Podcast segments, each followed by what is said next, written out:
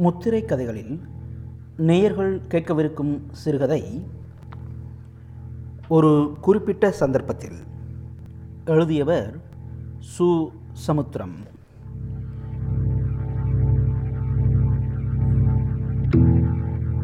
தமிழ் எழுத்துக்களையே ஆயுதமாக்கி தம்மை ஓர் இன போராளியாக தமிழின போராளியாக ஆக்கி கொண்டவர் சுசமுத்திரம் என்பதை இவரது சிறுகதை புதினம் கட்டுரை முதலிய இலக்கிய வகை வளர்ச்சி வழியே காணலாம். அந்த அளவிற்கு இவரிடம் அறச்சீற்றமும் நெஞ்சார்ந்த துணிவும் உண்டு என்பதை இவரது படைப்புகள் உணர்த்துவன. சமுத்திரம் அங்கத பாங்கில் கதை எழுத வல்லவர். உளவியல் நோக்கிலும் கதை சொல்ல தெரிந்தவர். சமத்காரமாக சொல்லை கையாளக்கூடியவர். சமூகத்திற்காக தம்மை கரைத்து கொள்ள நினைப்பவர். தமக்கென தனிநடை கொண்டவர். சமுத்திரத்திடம் சீற்றமும் உண்டு சீதள குளிரும் உண்டு. இந்த இரண்டும் அவரிடம் இணை பிரியாதவை எல்லாவற்றுக்கும் மேலாக அவரிடம் மானிட நேயம் உண்டு. நேயர்கள் இப்பொழுது கேட்கலாம் ஒரு குறிப்பிட்ட சந்தர்ப்பத்தில் சிறுகதை.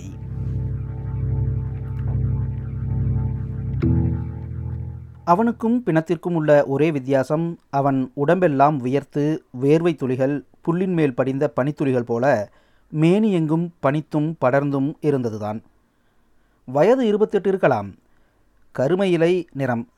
முன்னெற்றியை ஒட்டிய தலைப்பகுதியில் முடியில்லாத பொட்டல். கண்கள் செயலிழந்தவை போல் சாம்பல் நிறத்தில் நீர் பூத்த நெருப்பு போல். பேந்த பேந்த விழித்தன. உதடுகள் இயக்கமின்றி சிறிது பிரிந்து கிடந்தன. அப்போதுதான் சலவை செய்த பேண்ட் சட்டை போட்டு அவன் நாற்காலியில் உட்கார்ந்திருந்தாலும் ஏதோ ஒரு பிணத்தை குளிப்பாட்டி சிங்காரித்து தேரில் வைத்திருப்பது போல வைத்த கண் வைத்தபடி எந்தவித அசைவும் இல்லாமல் உட்கார்ந்திருந்தான். அவனுக்கு எதிரே சுழர் நாற்காலியில் அமர்ந்திருந்த சைக்காட்ரிஸ்ட் டாக்டர் தேவன் அவனையே சிறிது நேரம் கண் கொட்டாமல் பார்த்து கொண்டிருந்தார். ஆசாமி ரொம்ப சிம்பிள். ஏதோ ஒரு வைத்திய கோசை நாலஞ்சு மாதம் தபால் மூலம் படித்து டாக்டராகி பிறகு முதன் முதலாக தூக்கு போடுவது போல கழுத்தில் டையை கட்டி அந்த டை கழுத்தை ஃபோட்டோவாக்கி அந்த ஃபோட்டோவை பல பத்திரிகைகளில் விளம்பரங்களாக்கும் வைத்திய விற்பனர்கள் சர்வரோக நிவாரண திலகங்கள் மலிந்த சென்னை நகரில் டாக்டர் தேவன் அமர்க்களம் இல்லாமல் உடம்புக்கு எந்தவிதமான சம்பந்தமும் இல்லாத ஒரு சட்டையை போட்டுக்கொண்டு சைக்காட்டிஸ்ட்களின் பகைவனான ஒரு புன்னகையை உலாவ விட்டு கொண்டிருந்த டாக்டர் தேவனுக்கு ஒரு ட்ரீட்மெண்ட் தேவை என்று தொழில் சகாக்கள் சொல்வதுண்டு. நோயாளிகளுக்கும் அவர் மீது ஒருவித அவநம்பிக்கை ஏற்படுவது இயற்கைதான். இவ்வளவுக்கும் அவர் முறைப்படி எம்பிபிஎஸ் படித்து பிறகு மனோதத்துவ பிரிவில் சிறப்பாக தேறி பல கான்ஃபரன்ஸ் கமிட்டிகளில் முக்கிய பங்கேற்பவர். இத்தகைய இம்ப்ரெஷனை களைவதற்கு டாக்டர் தேவன் வெளித்தோற்றத்தை தெரிந்திருந்தும் மாற்றிக்கொள்ளவில்லை என்பது உண்மைதான். ஏற்கனவே ஐம்பது வயதை தாண்டிவிட்டவர். இனிமேல் அவருக்கு புத்தி வரும் என்று எதிர்பார்ப்பதும் தவறுதான். அந்த வாலிபனையே பார்த்து கொண்டிருந்துவிட்டு பிறகு தம்பிக்கு எந்த ஊர்? என்று கேட்டார். அவன் அவர் கேள்வியை புரிந்து கொள்ளாதது போல் அசைவற்று இருந்ததால் கேட்ட கேள்வியை மீண்டும் போட்டார். அவன் சுய நினைவுக்கு வந்தவன் போல அவரை பார்த்தான். பின்னர் அந்த அறையில் அழுங்காமல் குலுங்காமல் கிடந்த மெத்தை கட்டிலையும் எதிர்ச்சுவரில் ஒன்றுக்கு மேல் ஒன்றாக வரையப்பட்ட பல வட்ட கோடுகளையும் மையத்தில் சூரிய கதிர்கள் போல் ஒருவித மூமெண்ட் பிரதிபலிக்கும் சரம் சரமாக இருந்த நுண்ணிய கோட்டு கட்டைகளை பார்த்தான். பிறகு டாக்டரை பார்த்தான். அவர் மூன்றாவது தடவையாக கேட்டார். உங்கள் பேர் என்னங்க? தம்பித்துறைங்க குட் சொந்த ஊர்? திருநெல்வேலியில் குட்டாம்பட்டி. ஊருக்கும் எனக்கும் சம்மந்தமே இல்லாமல் போயிட்டு. பரவாயில்ல. யாதும் ஊரே யாவரும் கேரீர் உங்கள் பிரச்சனை என்னென்னு சொல்கிறீங்களா சும்மா சொல்லுங்கள் இதில் வெக்கப்படுறதுக்கு ஒன்றும் இல்லை. வெக்கப்படுற ஸ்டேஜை தாண்டிட்டேன் சார். கிட்டத்தட்ட நான் ஒரு அரை பைத்தியம். Don't have any self pity சுய இரக்கம் வேண்டாம். நீங்களாவது அரை பைத்தியம். நான் முழு பைத்தியம். முழு பைத்தியமாக இருந்தால் தொல்லை இல்லை சார் நாம் பைத்தியமாயிட்டு வாரோம்னு ஒரு கான்சியஸ் உணர்வு வருது பாருங்க. அது பயங்கரமானது. குட் நீங்கள் ரொம்ப புத்திசாலி. நீங்கள் தான் இப்படி சொல்கிறீங்க இதுக்கு முன்னா ஒரு சைக்காட்டிஸ்ட்டை பார்த்தேன். நான் பிரச்சனையில் பாதி சொல்லி முடிக்கும் முன்னாலே மருந்து எழுத துவங்கிட்டார். எப்போ நார்மலுக்கு வருவேன்னு கேட்டேன். உடனே சல்லு புல்லுன்னு கோபப்பட்டார். அரசாங்க டாக்டரா? ஆமாம் சார். அவர் கோபப்பட்டது போல் அவர் கொடுத்த ட்ராங்குலைசர் மாத்திரையும் கோபப்பட்டு கை காலை முடக்கி போட்டுட்டு அவர் வேண்டாம்னு இன்னொருவர்கிட்ட போனேன்.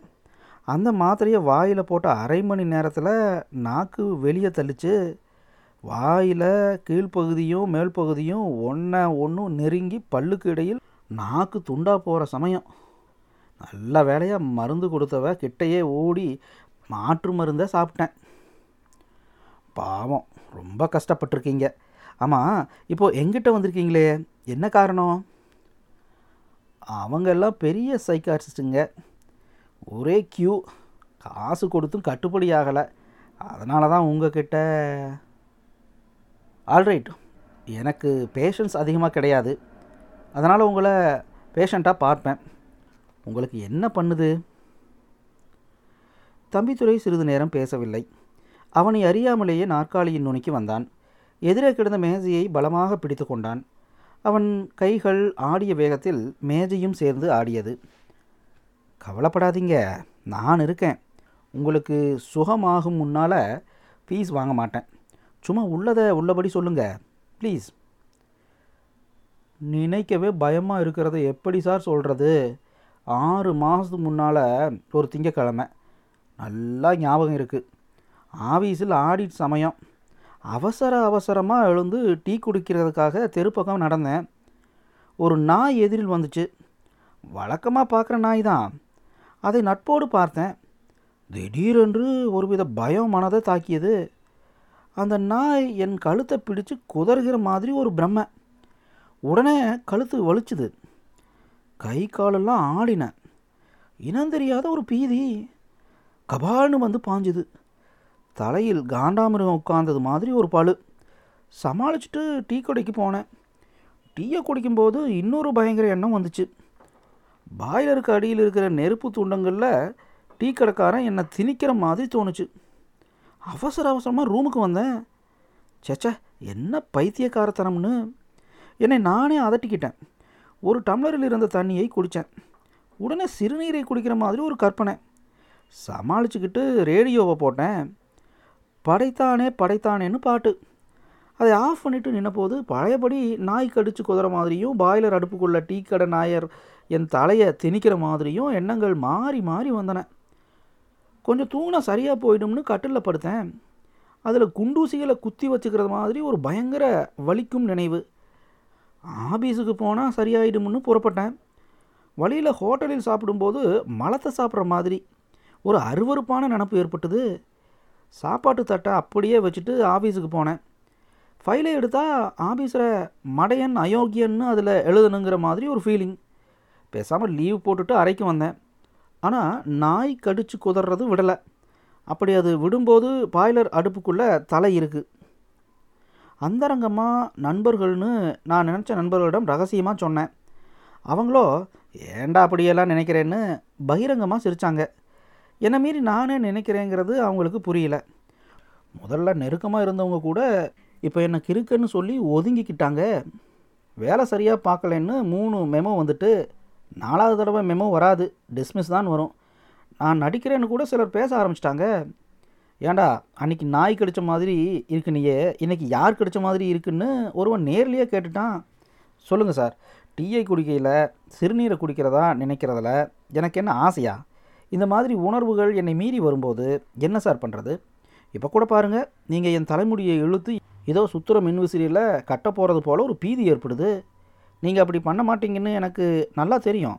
இருந்தாலும் அந்த எண்ணம் வர்றதை என்னால் தடுக்க முடியலையே. நான் பிறந்திருக்கவே கூடாது சார்.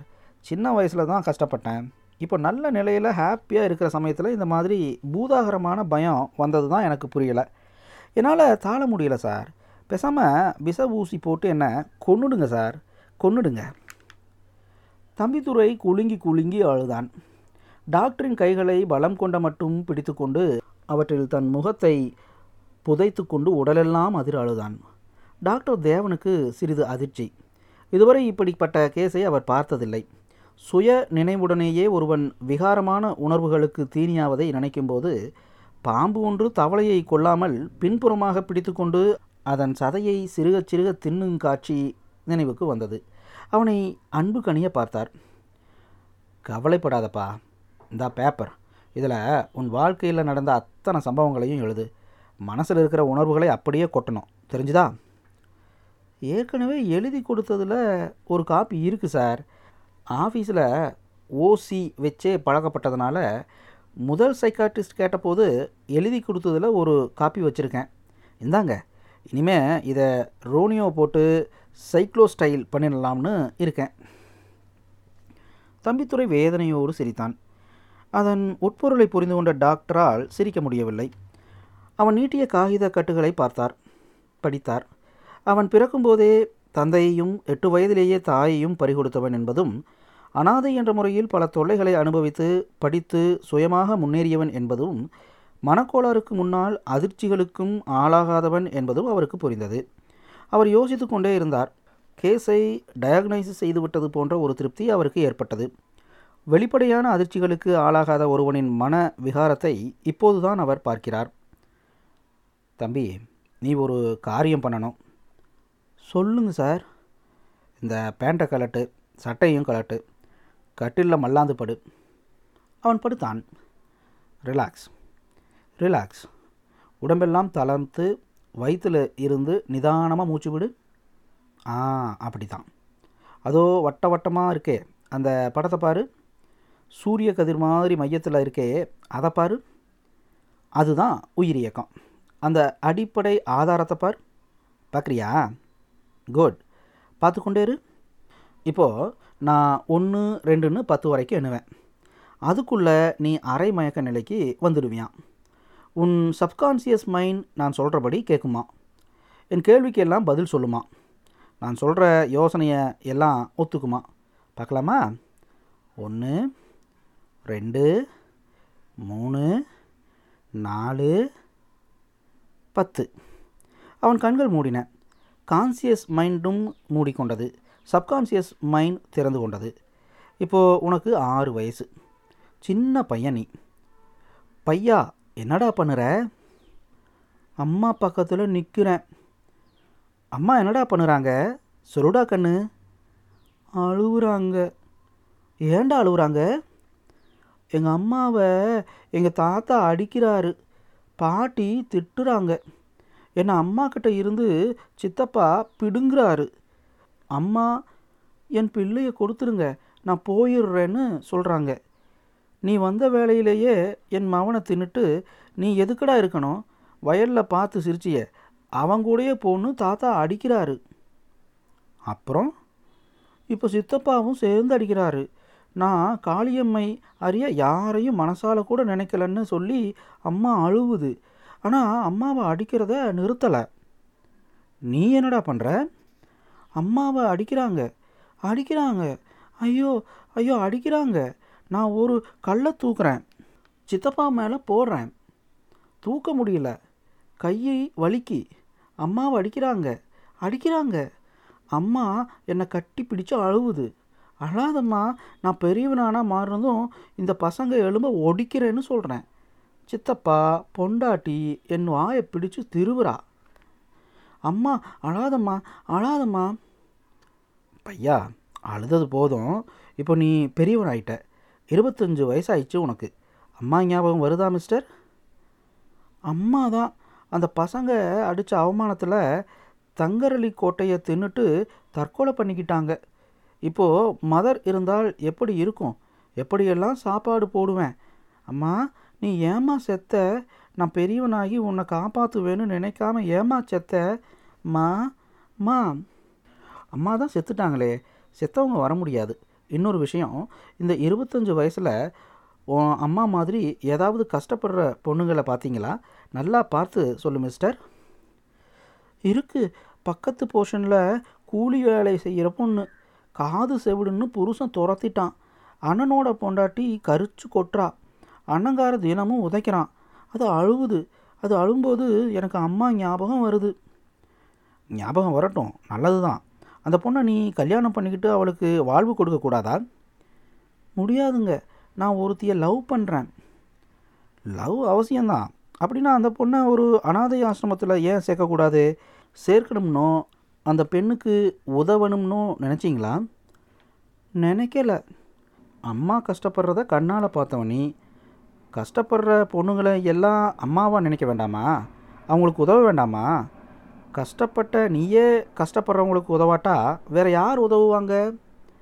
தப்பு தான் அந்த பொண்ணை ஆசிரமத்தில் சேர்த்துடுறேன். ஆனால் கல்யாணம் பண்ணிக்க முடியாது. கல்யாணியை தவிர வேற யாரையும் எந்த பெண்ணையும் கண்ணால் கூட பார்க்க மாட்டேன். காதலா? சாதாரண காதல் இல்லை புனித காதல். சினிமா அடிக்கடி பார்ப்பியா ஆமாம் அத்தனை படமும் அவளோட தான். கல்யாணி என்ன பண்ணுறா?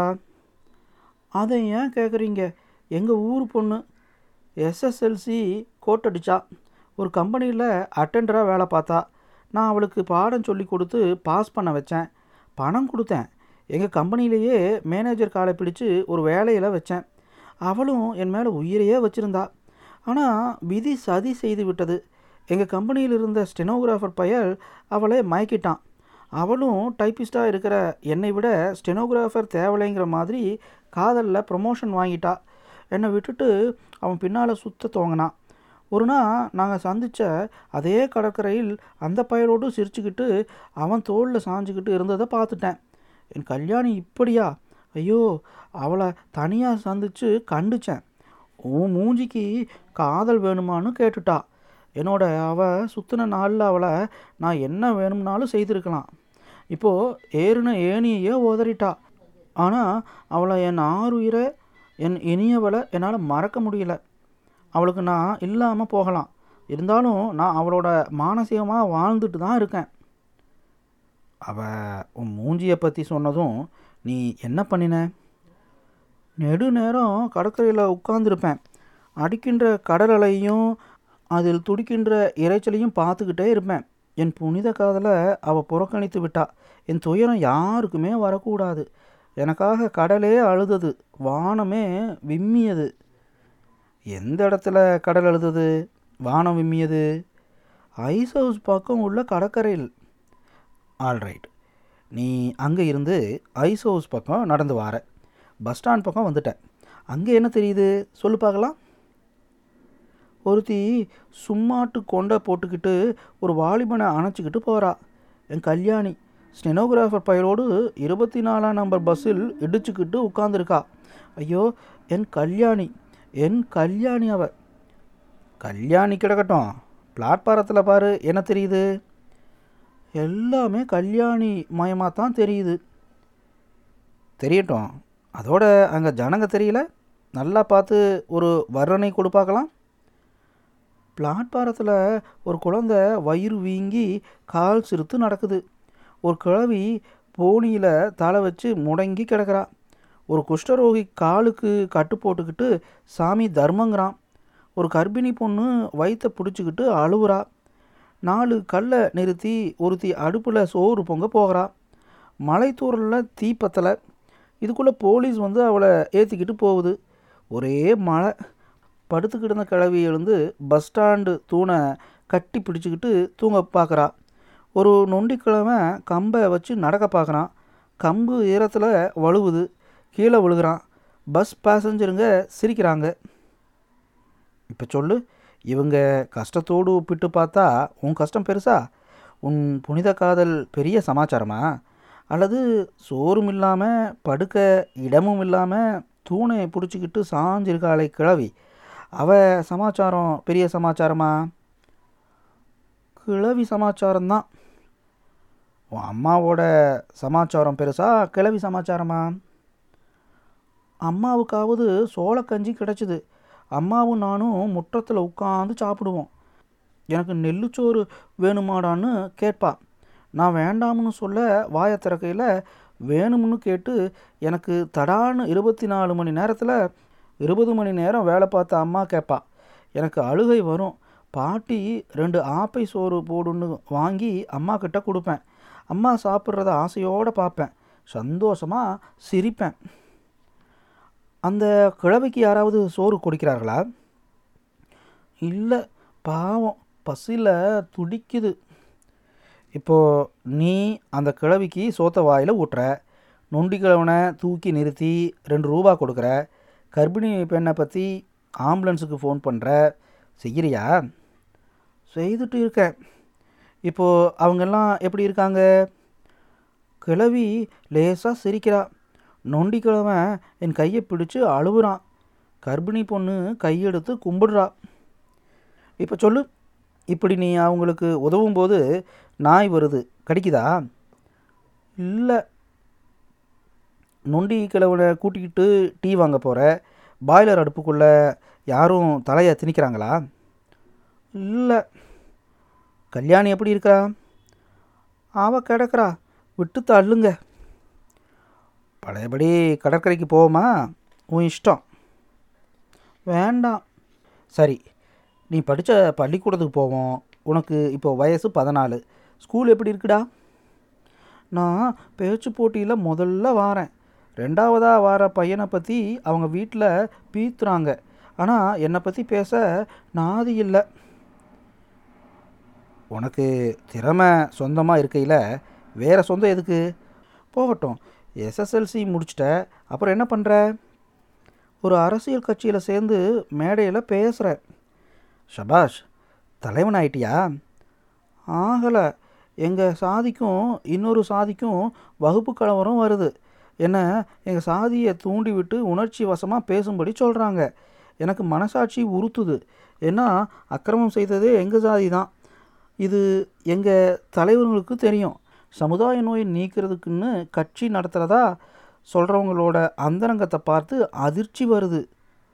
அப்புறம் அப்புறமா ஸ்கூலில் ரெண்டாவதாக பேச்சு போட்டியில் வந்த பையனை தயார் பண்ணுறாங்க அவனும் ரெண்டு கொலை விழும்படியாக பேசுகிறான் அவன் இப்போது தலைவராயிட்டான்.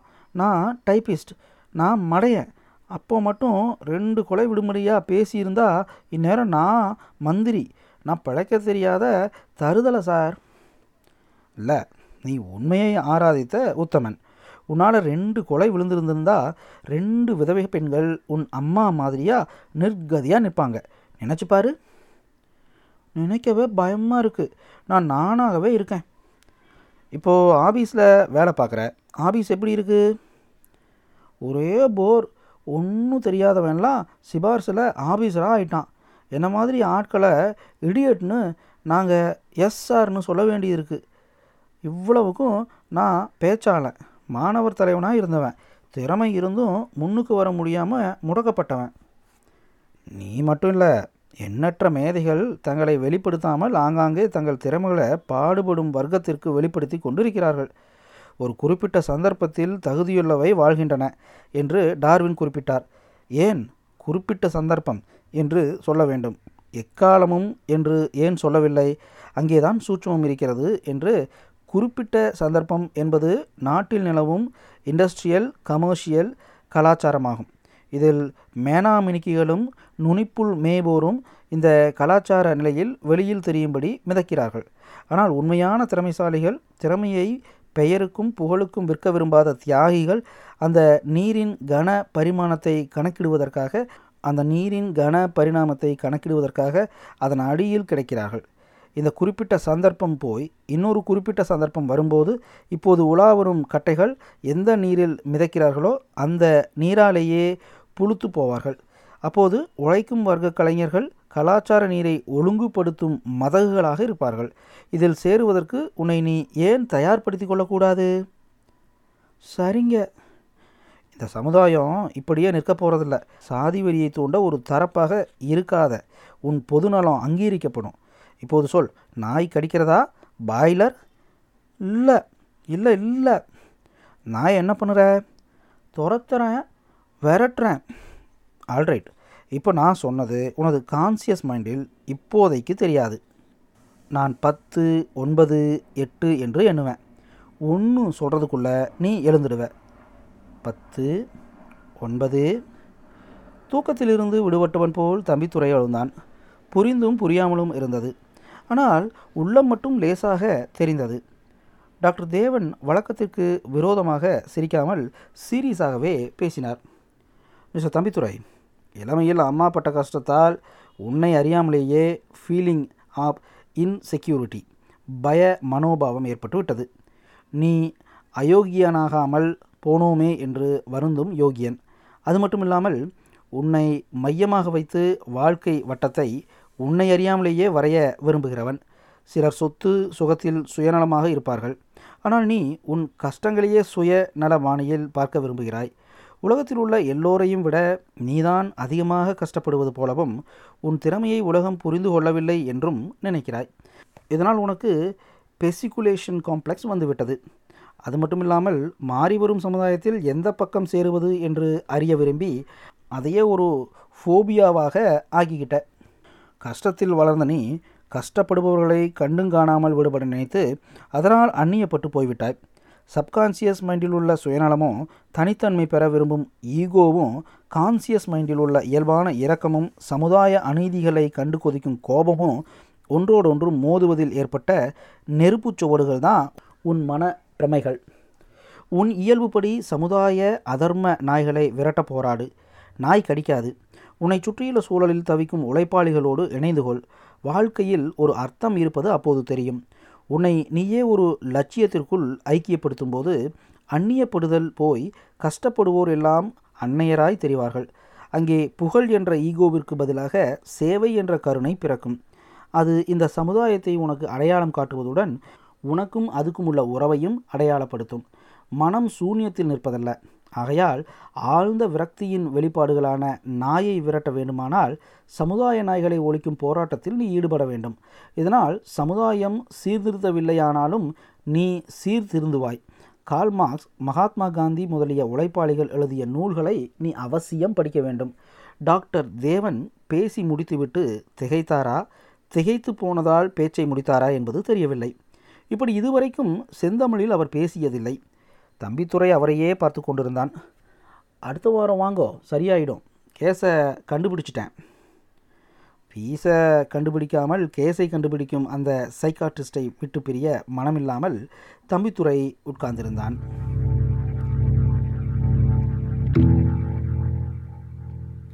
நேயர்கள் இதுவரை கேட்டது ஒரு குறிப்பிட்ட சந்தர்ப்பத்தில் சிறுகதை.